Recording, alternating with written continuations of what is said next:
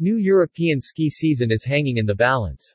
The usual surge in demand will be impacted as the pandemic, once again, rears its head across major ski source markets and destinations.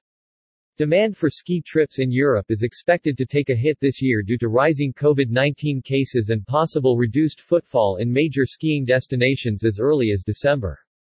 December usually sees budding skiing travelers heading to Europe, which offsets the continent's post-summer slowdown in travel. For example, Europe saw domestic and outbound trips increase by 38.3% from November to December in 2019 the last year not impacted by the pandemic. This stiff increase in demand for vacations in December usually plays into the hands of European ski resorts, with many classing December as the beginning of the official ski season.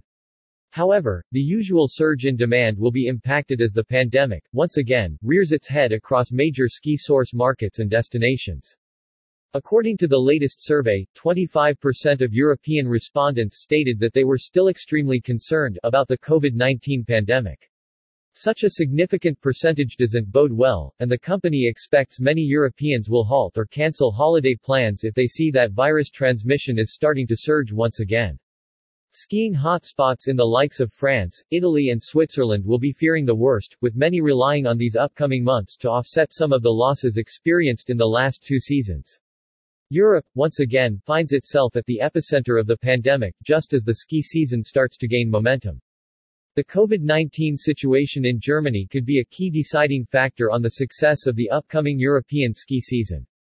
Germany has more skiers than any other country in Europe, making this source market incredibly important for ski destinations. Additionally, Germany was the third highest spending outbound source market globally in 2020, illustrating its spending power and willingness to carry on undertaking international trips during the pandemic. As reported on the November 24, 2021, the number of new COVID-19 infections registered within one day has reached a new high in Germany. In addition, the nationwide seven-day incidence rose above 400.